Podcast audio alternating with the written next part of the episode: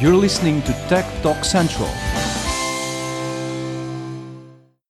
Good morning, ladies and gentlemen. I'm here with Christos Riziotis, who is the Associate Researcher of the National Hellenic Research Foundation. Good morning and welcome, Christos. Good morning. It's nice being here. Today we talk a lot about the um, upcoming European Researchers' Night, which, as we have uh, said earlier today, is on September 6th and will Yes. also take place in several uh, cities in Greece. And uh, essentially, among many things, this is also a forum that allows. Um, younger kids to um, be interested in science. And I was wondering, when did you know um, personally when you wanted to do uh, in your professional life with science?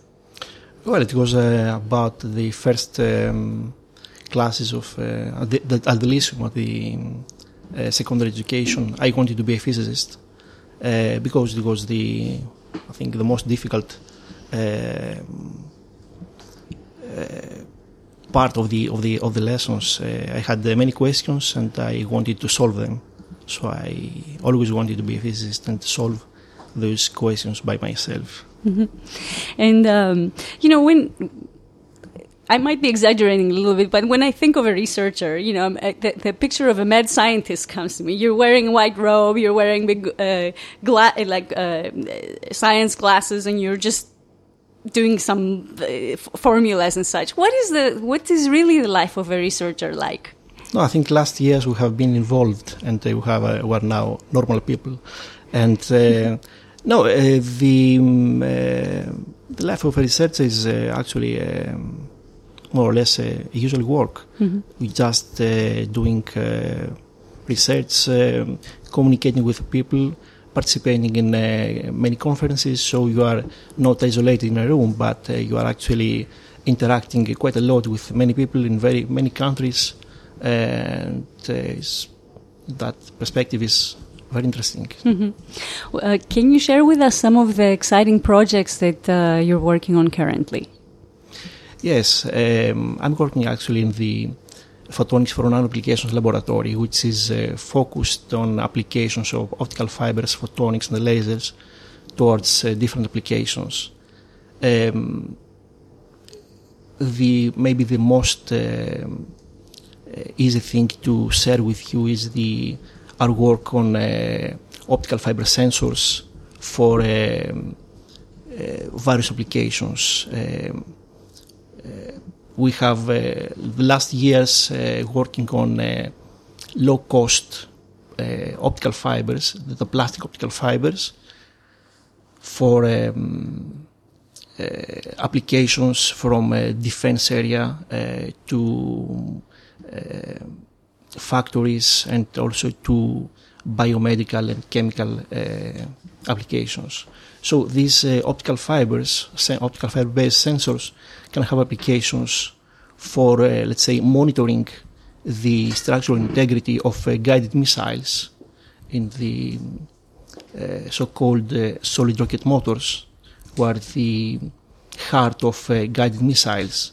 So we, th- it was the first time we managed to incorporate optical fibers the actual um, solid rocket propellant of those guided missiles. That was a um, close collaboration with uh, major companies uh, worldwide, with uh, let's say MBDA, which is the uh, manufacturer of Exocet and Patriot missiles. And it was a quite a good um, collaboration, uh, demonstrating uh, novel results. Other applications was the monitoring of um industrial machines in uh, large-scale factories for monitoring uh, uh, stress, displacement, and other machines. Also, we managed to um, fabricate uh, sensors for uh, monitoring uh, chemical at the chemical regime different processes like uh, uh, monitoring uh, the aging and the quality of lubricants in uh, large scale machines. And also we have um, some uh, results on the uh, fabrication of uh, fiber optic sensors for monitoring um, chemical substances, toxic substances like uh, toluene or benzene, and uh, also uh, different uh, biomolecules like lysozyme, uh, what where can find applications in food industry or uh, chemical industry. So, can you give me an example for uh, th- those um, in the food industry, for example? Yes. Are you trying to find toxic uh, substances, or how does that work? The platform is quite uh, customizable uh, because we're working on a, a fiber optic platform. We are uh, customizing our sensors with uh, special tools like uh, lasers for laser micromachining and um, uh, making uh, customizable sensitivity of those sensors, like making grooves and uh, special features on the fibers. And also, we're using special nanotechnology products, nanostructured materials that can be adapted properties to special measure- measurements. So we can even, it's possible to measure uh, special toxins or bacteria uh, or, uh, let's say, food conservatives like lysozyme. hmm And uh, are these uh, are the measurements in real time, or do they have to go to some lab work? How does the process work? Uh, we have uh, already demonstrations that uh, these measurements can be on real time. In fact, uh, due to the low cost of those fiber optic sensors, they can be adapted on uh, wireless sensor networks, and that gives an added- value to those sensors because wireless uh, optical, uh, wireless optical, uh, wireless sensor networks are a very modern area of engineering.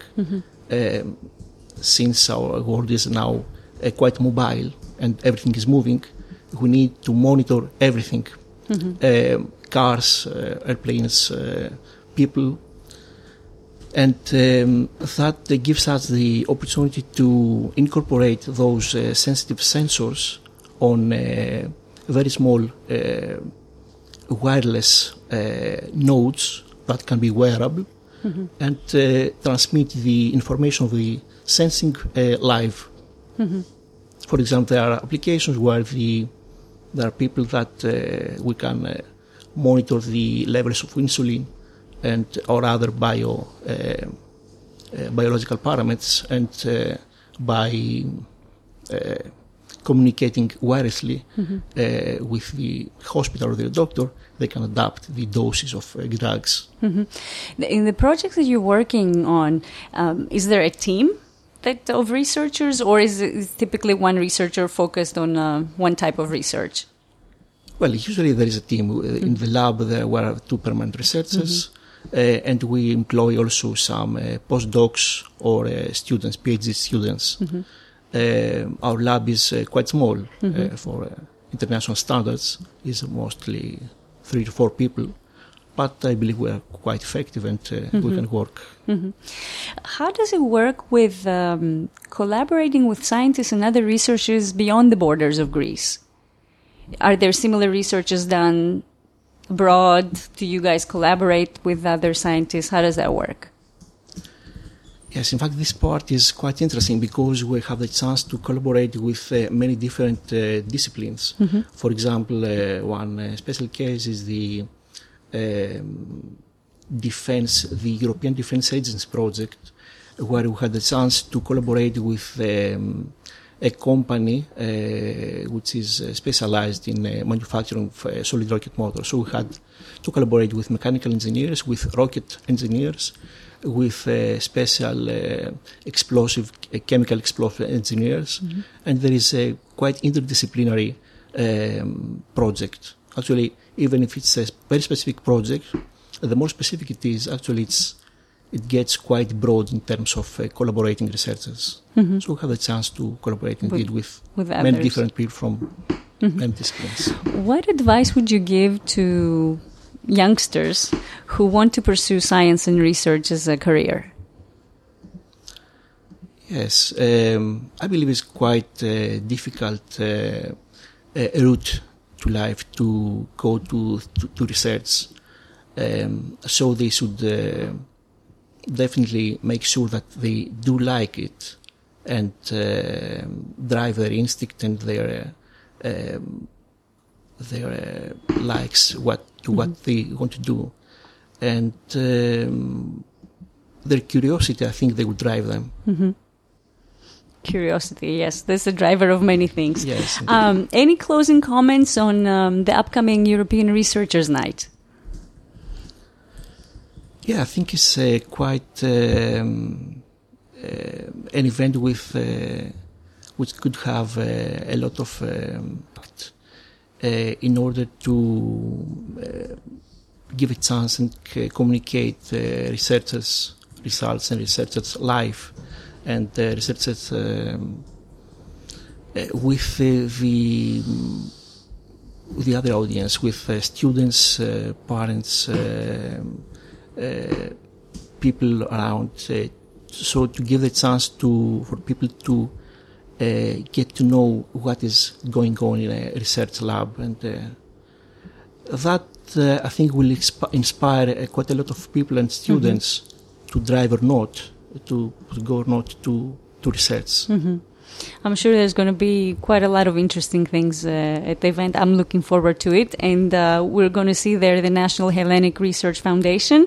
I want to thank you, Christos, uh, for your time. Thank That- you very much. Mhm. yes. That was Christos Riziotis, Associate Researcher of the National Hellenic Research Foundation. Thank you again. Thank you.